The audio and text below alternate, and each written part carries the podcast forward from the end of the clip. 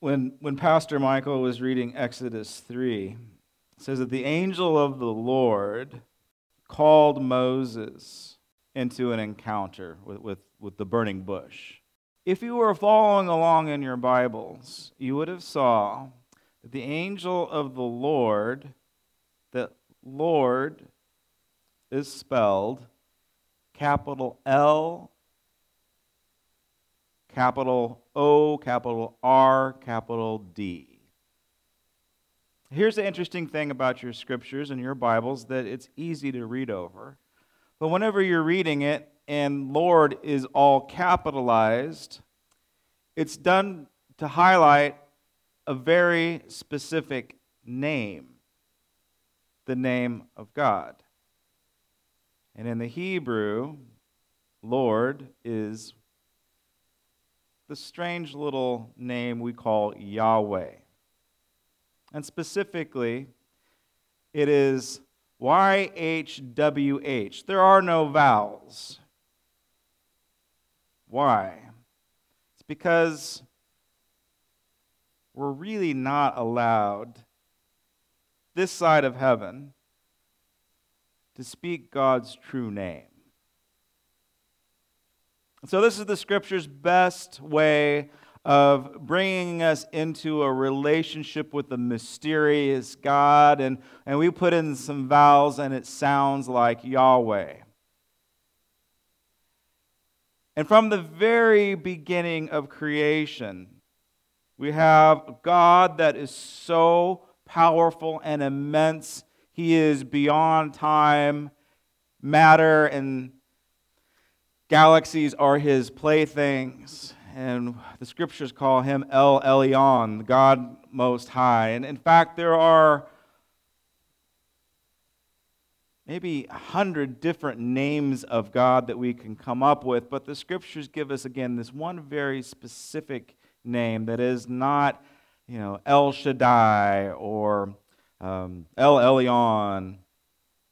It is not a generic name. It's a very personal name, and again, it is Yahweh. So who and what is the Yahweh? Yahweh is, he wants to get to know you. He's the very personable God that wants to come into your space and get relational with you. The series is called The Biography of Yahweh, and I guess you could say the subtext is Get to Know God.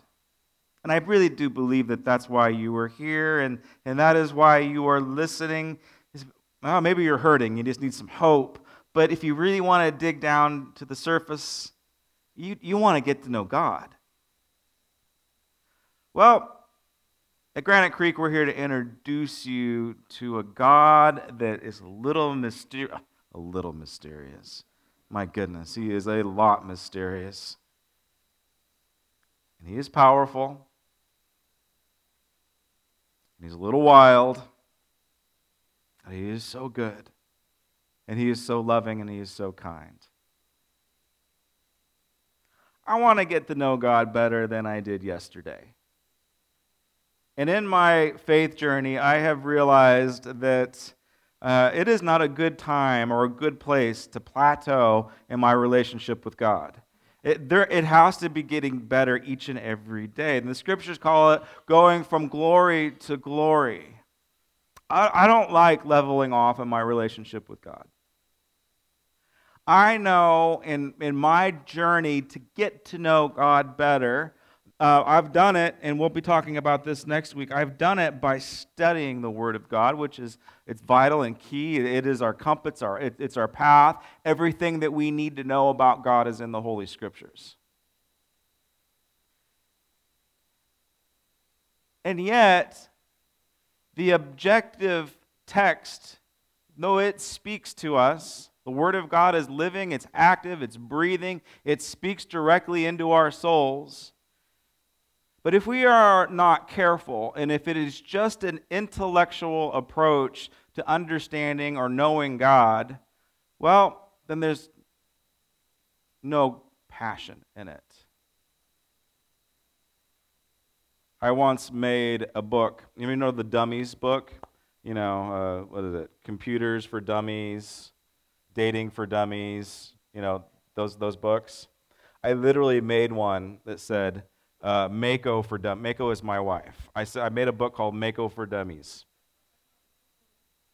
And I can get that dummy book, and I can read it, and I can understand everything that there is to know about Mako. I can understand how she processes and how she thinks. I don't know, maybe I can't. Maybe I need a library to do that. I need the power of the internet to understand what is going on in my wife's head.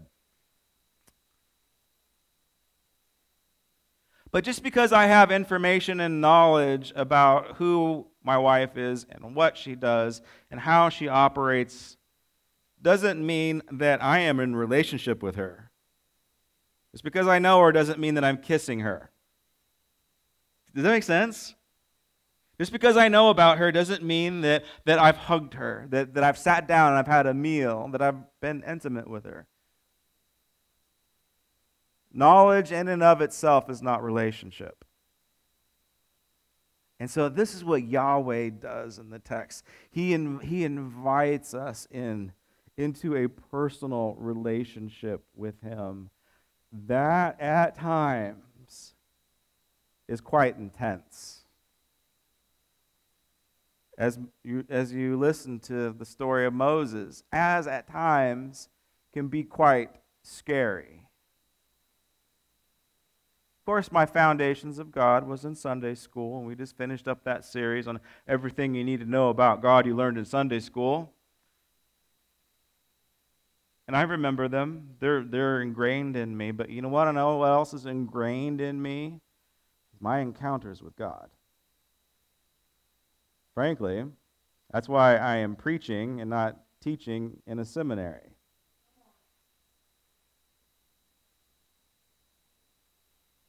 Don't know if I'd actually teach in seminary. If I wasn't serving the Lord, I'd probably be a drug dealer or something. I'd probably be making some money, right?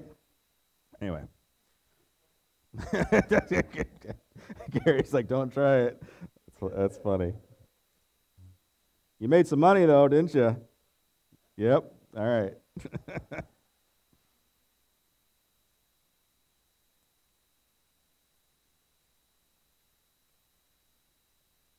One of my first encounters with God, I was a boy.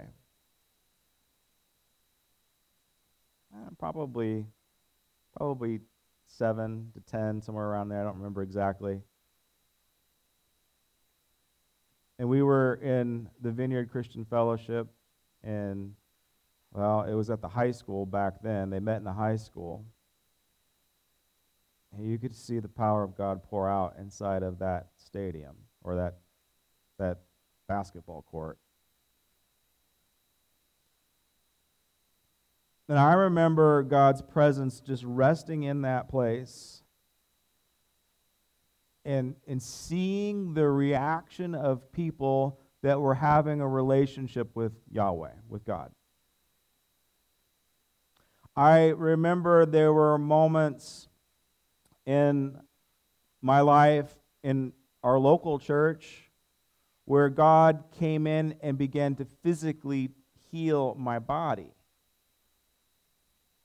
Going into high school, I had floating bones in my heels, and there was nothing that you could do about it. It was like, yep, too bad for you. You can't play football. You can't do sports. You just kind of have to not do anything. And God supernaturally made them go away or infused them into the rest of my heel, and we had the x-rays to prove it. That's a personal God getting into your business. One of my fondest memories about experiencing the glory of God is that Dad drugged me to England, Brighton, England. And there was a big, giant revival conference in a stadium. And John Wimber was preaching, and he invited the Holy Spirit to come, and the Holy Spirit came. And I remember seeing with my natural eyes and then feeling it in the Spirit. But the whole audience, when the Holy Spirit fell on that stadium, the whole audience just began either to weep or to cry or to pass out. Like it was just, you could see it and you could feel it at the same time.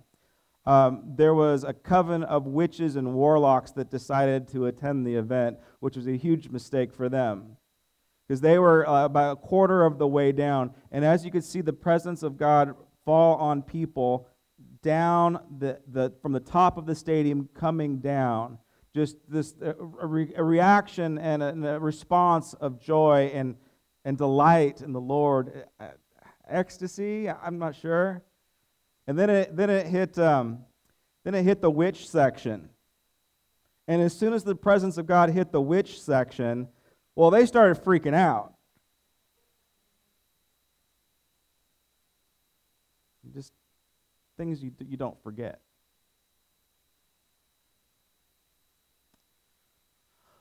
I remember him being in meetings as a young teenager, and the presence of God would come, and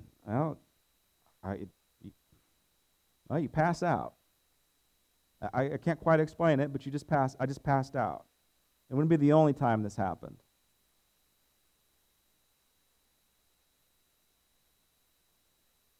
Years later, as an adult, I was at another meeting, and frankly, it was a boring prayer meeting. Have you ever been to a boring prayer meeting? Can I get an amen?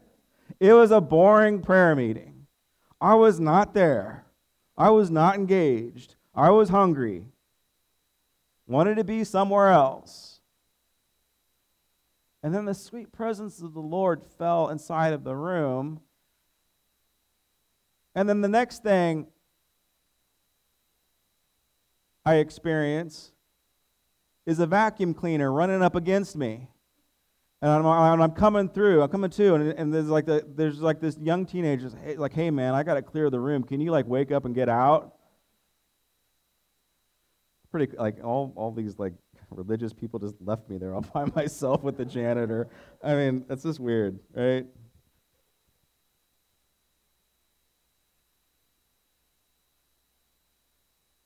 I had high triglycerides at one point. I remember being in this room getting prayer for healing, and I could literally feel the blood inside of me transform, and it was like washed and it was cleaned. And then I got my blood test, that week, and it was like, "There's nothing wrong with you. You don't your cholesterol and triglycerides are just fine." And I'm like, "Yeah, I'm gonna go eat some donuts."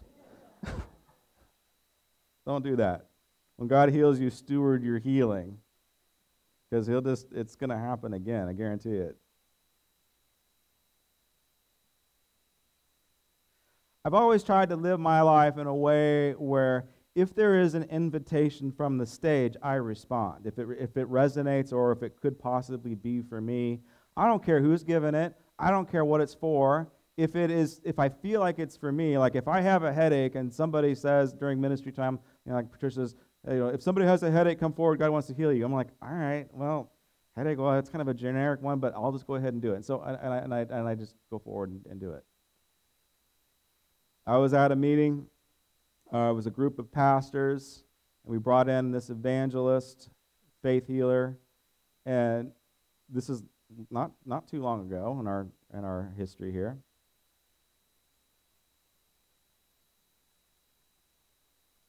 And the preacher says, if there's anybody in the room that wants more of God, just step across this line. I'm like, dang it. That kind of applies to me. I don't want to. And I've been there, done that, and I've heard preachers like this before. I'm like, whatever. But just because I was like, okay, I guess I've got to be obedient, not expecting anything, not actually even wanting anything. Right? Not wanting an encounter, not wanting a breakthrough. And again, an attitude of a flippant attitude of been there, done that, complacent. Oh my goodness. Well, I stepped across that line a few prayers in, and I have never experienced the power of God go through my body in such a way. It was kind of scary. I wanted it to stop, but I also wanted it to keep going.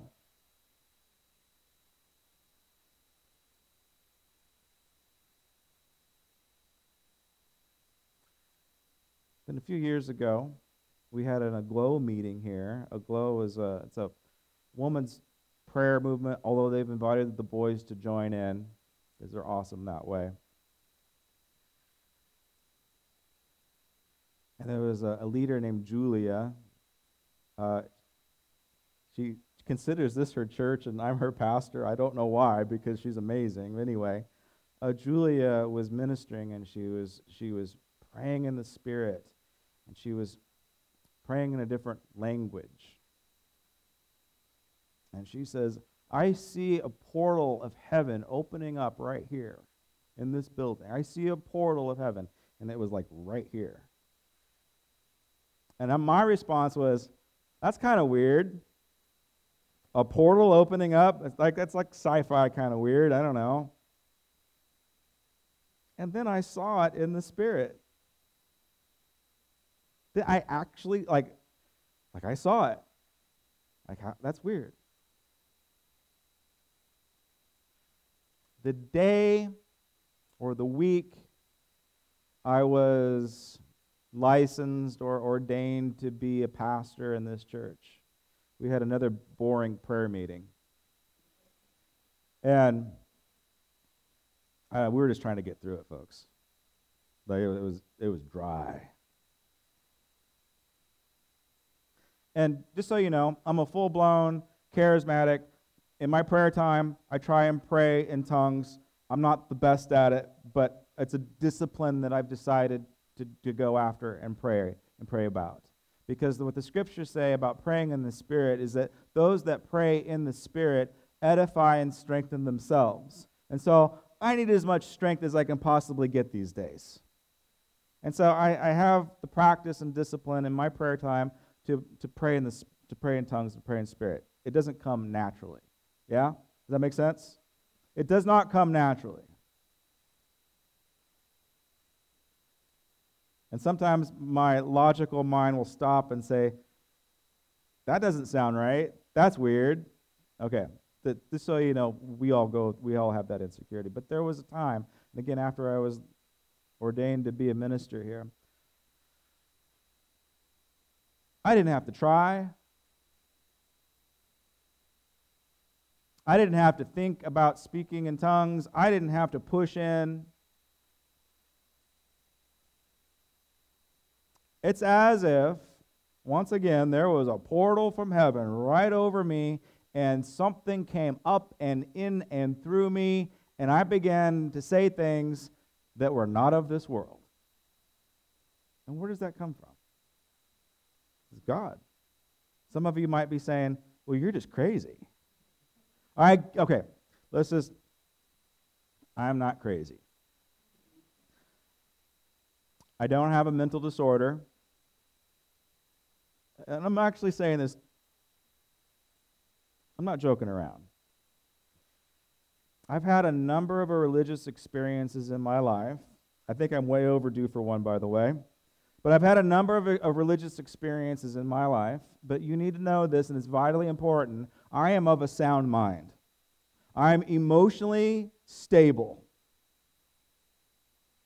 I might not have my act together, but I'm not an emotional basket case.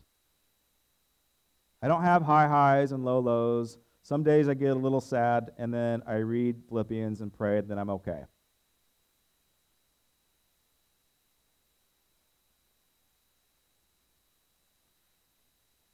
My point is, and my belief, what we're going after in this series, part of the DNA of this church, is that everyone gets to play. That you too can have an encounter with God. In fact, I believe it's inevitable. If you haven't had one yet, you will have one someday. In fact, I believe every single person on the planet can have or should have or has the opportunity to have a powerful encounter with God. Joel, the book of Joel even says it. In the end days, and if you're watching the news, looks like we're there. In the end days, I will pour out my Spirit upon all flesh. Amen? So it's just not for me. I might think that I'm God's special one, but guess what? He wants to touch you too. He wants to anoint you. He wants to pour out his spirit upon you. Do you want to get to know God? And when I say know God, it's not from an intellectual perspective. Do you want to get to know God intimately? So this is the whole series about how we can do that. But today, specifically, based off of Moses, is that whether you like it or not, God comes into your space and he wants you to encounter him, but he also wants to encounter you. So the first thing on getting to know God is being open and receptive to encounter. Burning bush moment. And it could be as simple as what I did. It's like, okay, whatever the call is, I choose to be obedient and respond to the call. If I have a headache and somebody gives a word of knowledge about a headache, I'm going to respond. Even if the last time I responded to the call, nothing happened. Have you ever been prayed for and nothing happened? Or is it just me? Does that mean that you quit? No. You just push on that rock again. She'll move. You keep pushing towards heaven. It's gonna break out eventually. It's called obedience and it's called faith. So I want to challenge you to get to know God better by encounter. So be okay with it.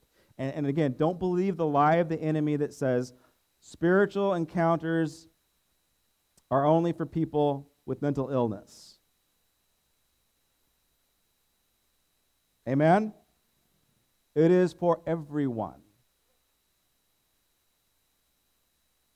In fact, I actually believe, I'm going to leave it alone. Just look, just don't let the enemy of God lie to you that says, yep, see, there's another crazy person acting crazy. Just don't buy that lie. It's for everyone. So God wants to bring you into a powerful encounter moment. Is it a lifestyle? I believe it is a lifestyle. It doesn't happen every day, every Sunday. It'd be awesome if it does, but from my experience, it doesn't. I'll get into that in a second. But God's calling us into a moment where we step in, we take our shoes off, because it's holy ground. And we experience Yahweh. The scripture is actually over here on the cross. May he grant you out of his riches of his glory to be strengthened and spiritually energized with power through his spirit in your inner self. You can add inner man, inner woman, whatever you want to do. But your inner self, the very core of who you are, Holy Spirit wants to go in there. Indwelling in your innermost being and personality so that Christ may dwell in your, what? Your hearts through faith, and that you may be deeply rooted and securely grounded in what? Love. Okay, real quick. God is love. If you ever find yourself in a situation or a spiritual encounter, if you don't feel a sweet presence, if you don't feel love, I mean, maybe God's like convicting you of something, but if you don't feel love in that environment, probably time to leave. There is such a thing as spiritual realms. God the Father, God the Son, God the Holy Spirit. They're not the only ones that are in spiritual realms, by the way. We have a very real enemy that's there too, and he likes to deceive. The hallmark that you're in the presence of God is you feel an overwhelming sense of peace and love. That's your telltale sign, everybody. Be securely grounded in love.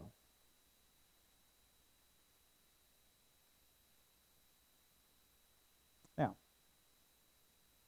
growing up inside the church, having a few encounters myself, seeing other people encounter God, do you know what? It's not good enough. Just because you've had an encounter with God, just because maybe, I don't know, maybe you spoke in a different language, or God healed your body, or you felt the peace and power of God come over you that you've never felt before in your entire life, just because you've had those moments doesn't mean that you fully get to know God. It's almost like it's an invitation. At the burning bush wasn't the end of the story for Moses, was it? The burning bush was a, hey, how are you doing? Come on in. Take your shoes off. We're going to have a good time. Could you imagine if Moses would have just stopped right there, if he would have, gone back to his herds and said to his wife Zipporah and his father-in-law, I just had an incredible encounter with God. It was awesome. Where's the wine? What time do I go back to work tomorrow, Dad?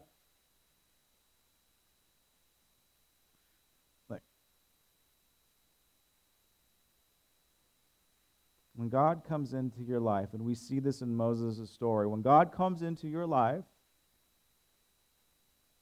through an encounter, it's for a purpose. And that purpose is to position yourself to allow God to come in to every area of your life.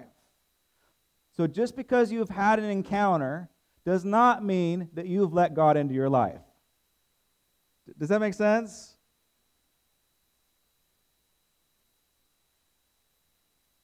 Just because you went to a concert and you experienced the show, you went to Aerosmith, right? Just because you experienced Aerosmith doesn't mean that they're coming over to your house for dinner that night. You just had an experience. You might think you're in relationship with them because you're a fanboy, but truly you're not in a relationship. So the good thing about Yahweh is that he wants to come over to your house tonight and have dinner with you. So that's your second feeling, is that you got to let him in. You have to let him into absolutely every area of your life. I know that for some of us, we just want to let him into, well, our Sunday morning experience part of our life. But he doesn't want to just end right here. He wants to be in your financial life. He wants to be in your social life. He wants to be in your work life. He wants to be in your sexual life. He wants in on everything. Moses, as he's like, okay, I'm going to step across this line.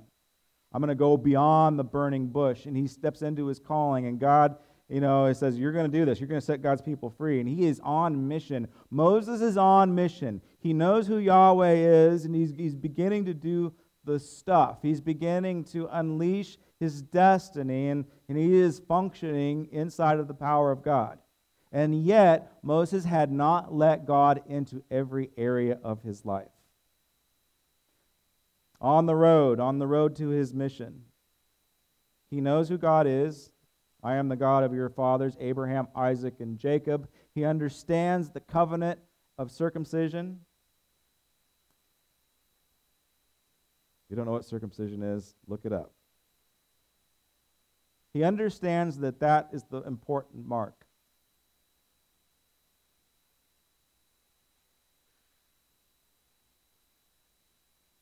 And he doesn't circumcise his own child.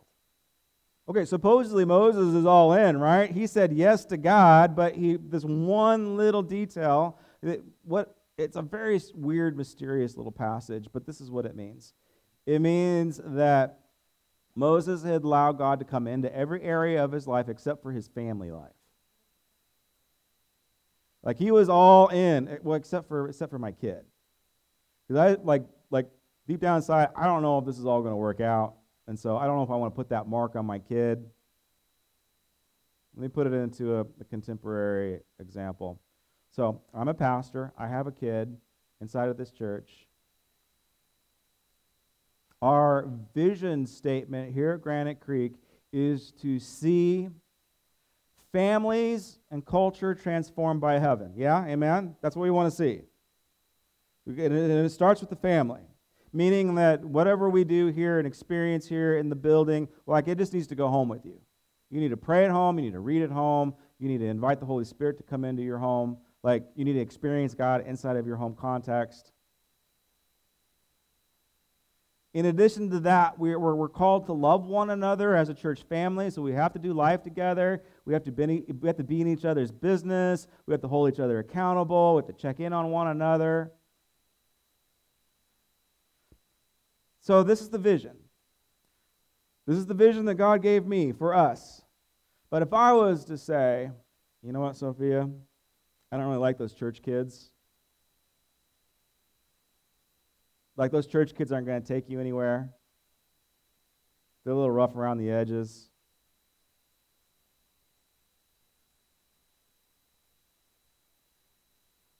The bigger priority would be the volleyball team.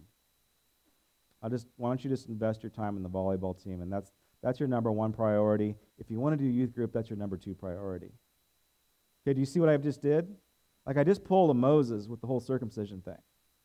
Thank God Moses had a godly wife that wasn't a Jew, by the way, that said, "You idiot." Why? Because God was getting personal with him, and because of his flippant attitude towards this one very specific thing, because Moses didn't allow God all the way in, Yahweh was a little ticked off. In fact, Yahweh was going to smoke him. Yahweh was going to kill him. Now, does God still kill today? We're in a New Testament expression of the covenant, of the relationship. We have a new cup that we drink out of. We're not ruled by Torah or law anymore. Regardless, God's a wild guy. Now, if you don't follow the rules, if you do something dumb, God's not going to kill you.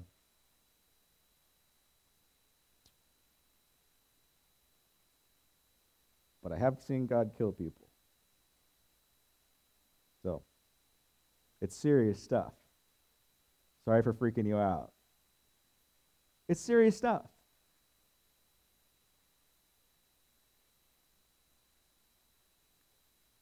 You guys are probably okay.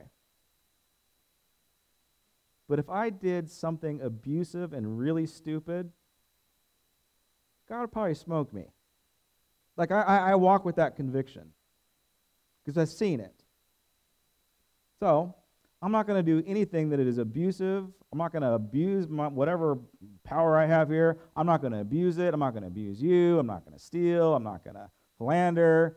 I might want to, but I'm not going to do it. Why? Because I fear God. So therefore, I don't step into sin.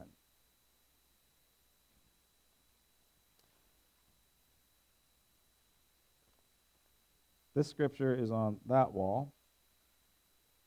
We have this certain hope like a strong, unbreakable anchor holding our souls to God himself. Our anchor of hope is fastened to the mercy seat, which sits in heavenly realms beyond the sacred threshold. Basically, what this is saying is he wants all of you to come on in, your whole being, all of your emotions, every aspect. Every area of life needs to go into the Holy of Holies. Yeah? Number 3, to get to know God better is that we need to be transformed. Be ye transformed by the renewing of your minds. I want transformation. I'm on a transformation journey. I'm transformed each and every day, but I have to think about it continually. Philippians 4:8, the 4:8 principle, whatever is pure, whatever is wholesome, whatever is lovely, and whatever brings peace, whatever is admirable and of good repute, if there is anything that is excellent, if there is anything that is praiseworthy, continually to think about such things. Center your mind on them and implant them in your hearts.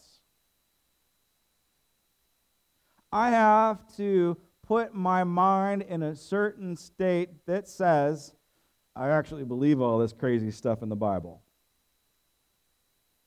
I have to focus my mind on what God is doing, on the incredible blessings that we are living in. I have to think about such things and the excellent things that you do and your powerful testimonies. I need to have my mind centered on that, what God is doing, and instead of what is going wrong in my life. I actually have to believe with my rational mind that all of my encounters were real and true. I have to believe this stuff. And God has given us grace to do it. Finally, number 4. Do we give God our all?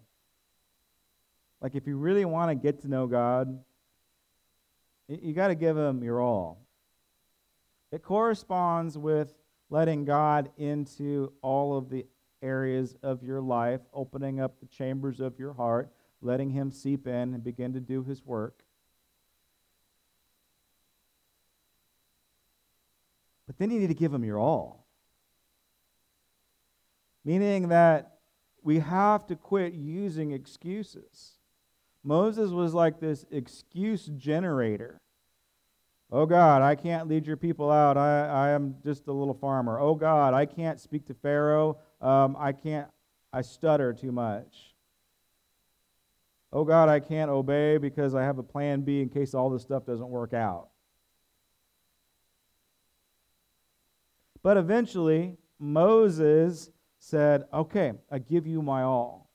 Like, okay, I know I'm insecure about how I'm talking, but who cares? I'm going to go all in, and I'll work with my brother, but we're going to do it because you've asked me to do it. I'm going to lead this hard-hardened, knuckle-headed group of people in the desert. And even if they're bashing me and making fun of me and blaming me for all of their woes, I'm going to be faithful to what you have called. Moses is one of the best leaders on the planet the world has ever seen because he chose to be all in, led millions of people out of slavery, into the desert to die, but that's another story. But he freed them from slavery because of his all-inness, because he served God with his muchness, because he served God with the strength that God had given him, his skills and abilities to be a leader. And so what is your all in? What is God calling you to do that only you can do? That's the important part about being all in, because the kingdom of God is going to advance. His will is sovereign. Everyone is going to have an encounter with God. In fact, every knee will bow before the throne and declare that Jesus Christ is Lord. Every knee will bow and every tongue is going to confess. That's the truth.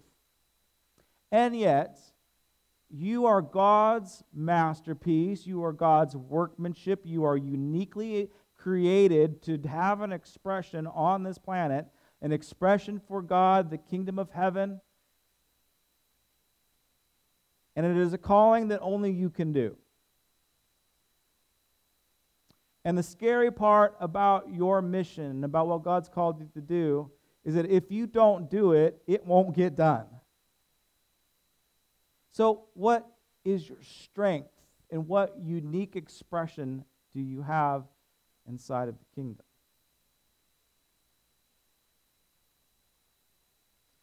Landon, come on up to the front. And I'm going to have the ushers come to the front because I forgot to take the offering. So if I could have the ushers come. I'm going to receive an offering. And then Elder Patricia is going to give us a testimony. Let's pray. Heavenly Father, I thank you so much for blessing this church with an abundance. We say yes and amen to what you're doing. God, I pray for more encounter, but if we're not in the encounter season, God, I pray that we just invite you into every area of our souls just to begin to rework us from the inside out. God, I pray for a strength that is beyond us. We ask right now for the renewing of our minds that have been so affected and infected by all the static that's in this world. Help us to think the way that you want us to think in this season. Father, may we respond to our call this morning. Bless this offering in your name. Patricia, come on up. The scriptures say that there is power in the testimony. I'm going to allow Patricia to share her heart about what God has done and is doing in her life.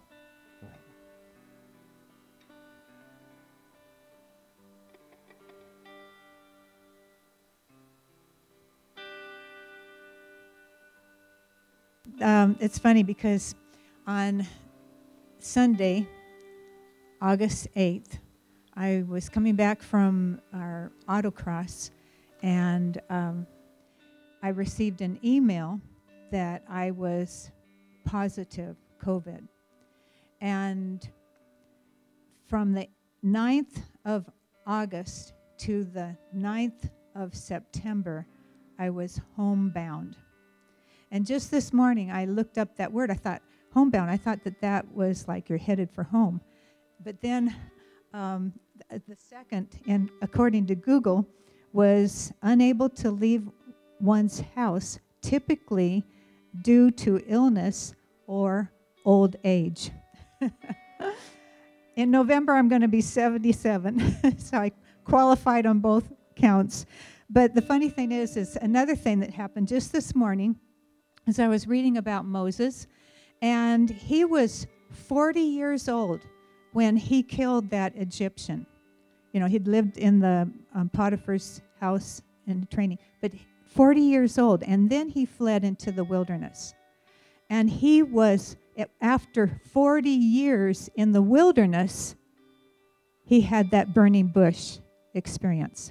So that's 80. I got 3 years to wait until I really get my ministry. So, you know, it's not about your age. It's about your heart. And I remember when Pastor Joshua was talking about, passing out. The way I learned it was slain in the spirit. But I didn't want anybody to push me. I didn't want to do it because I should. I had all these, qualifications. But I was going to a Kenneth Copeland conference, and I thought, I'll wear pants just in case.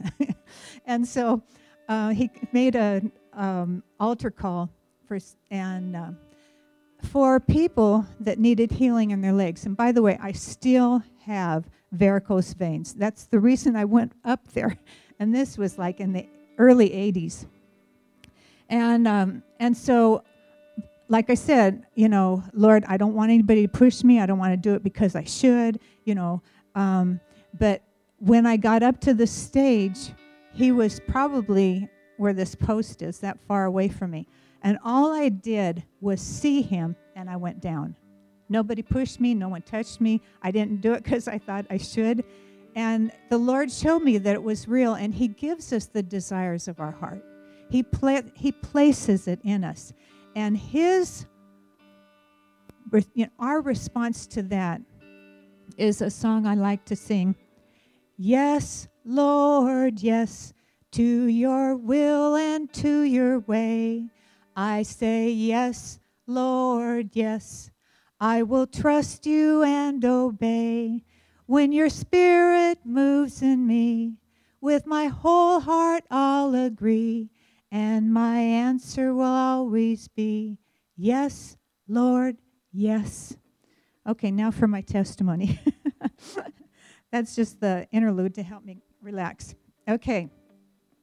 So I was homebound, and for me, that was a major speed bump. I liked living in the fast lane. You know, do this, do that, da da da da. You know, go here, go there.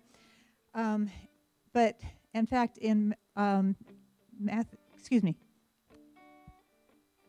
Psalm 91, 9 and 10, the Passion Version, it says that when we live our lives within the shadow of God Most High, our secret hiding place, we will always be shielded from harm.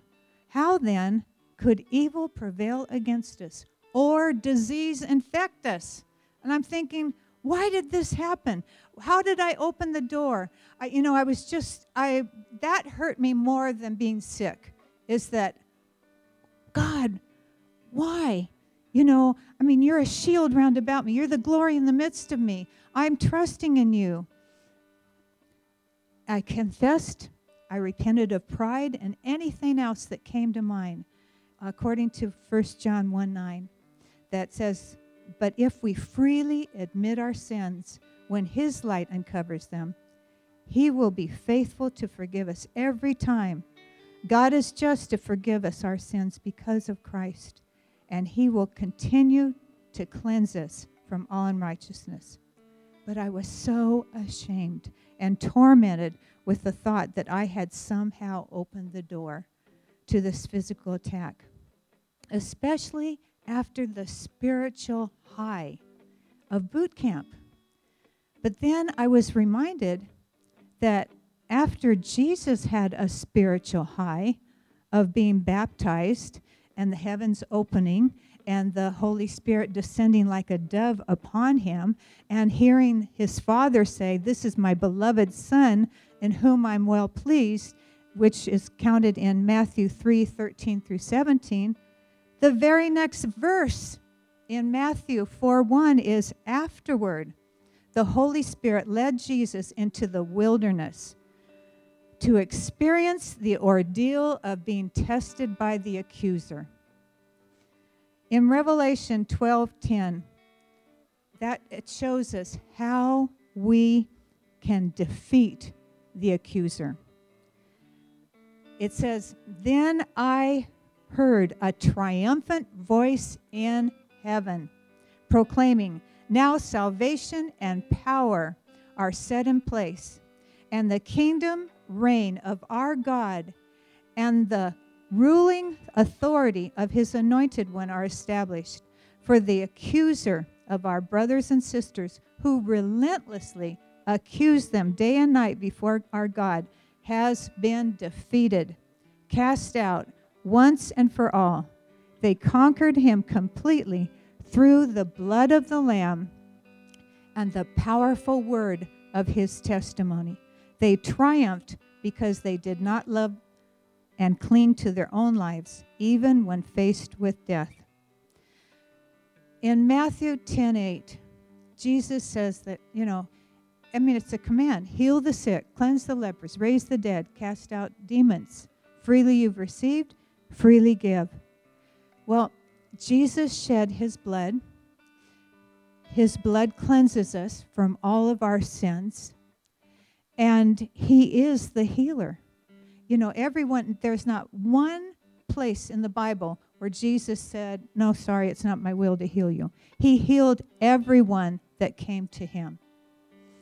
Even the leper, you know, and it says to cleanse the lepers. The leper said, you know, if you will.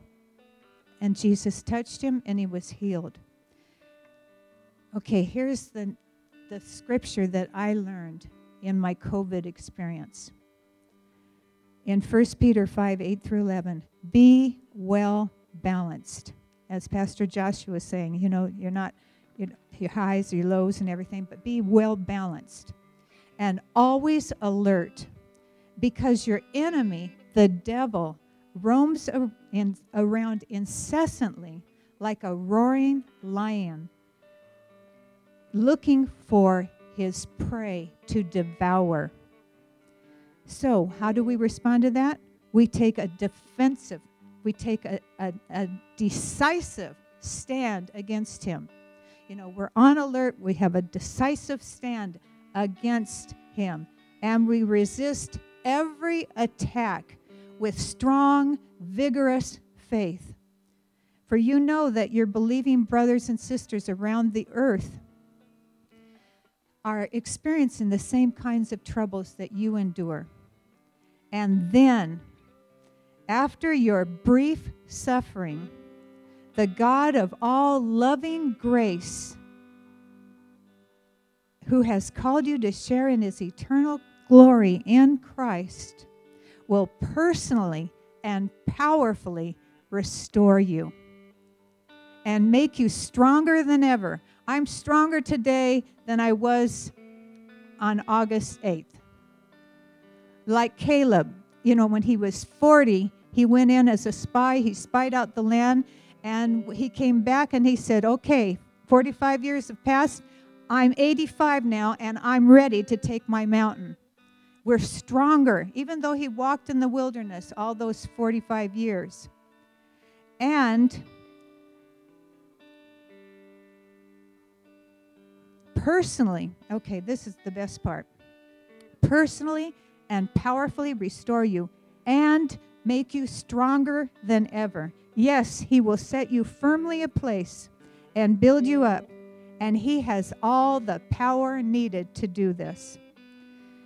You know, so when we're going through things and things aren't going our way, or we get sick, or we get old, or we get weak, or whatever, even Daniel, after his second vision, was exhausted and sick several days afterwards.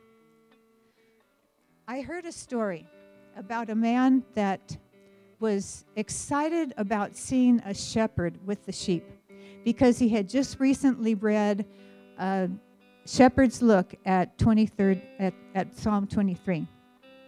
So he made arrangements with the bus driver that when he was touring in Israel, to stop so that he could see and talk to a shepherd and, you know, express his appreciation and of what he learned.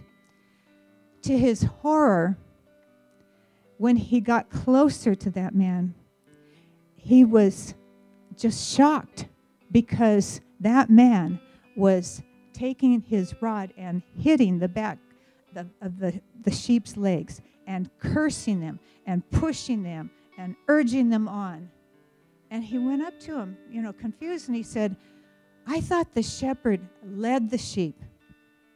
And the man said, I'm not the shepherd, I'm the butcher. If we're feeling pressured, if we're feeling accused, you should have done this, you could have done that, you're not measuring up, you don't qualify, it's not God. It's the butcher who's out to kill, steal, and destroy. God loves you. He welcomes you, as we sang this morning, with arms open wide.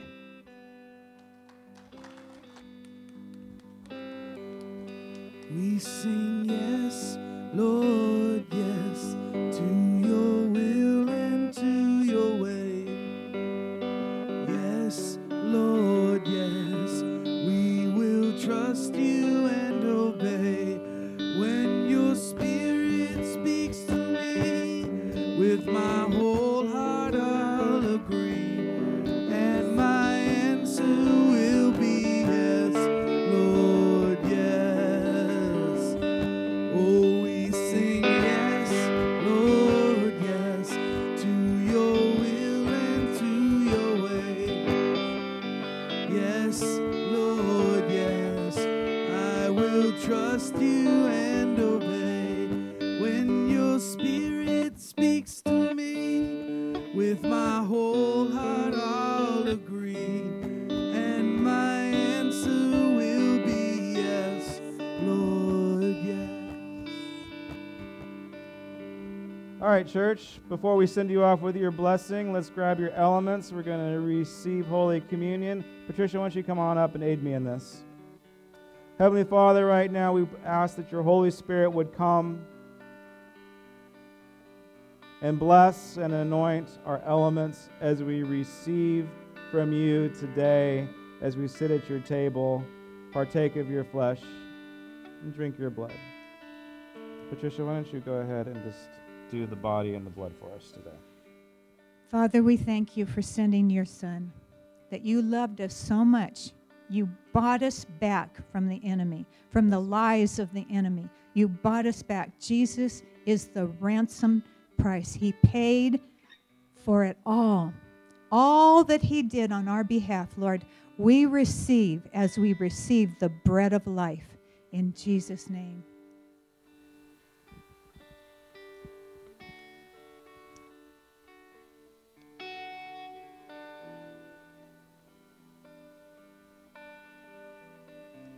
I love drinking from this cup, the new covenant.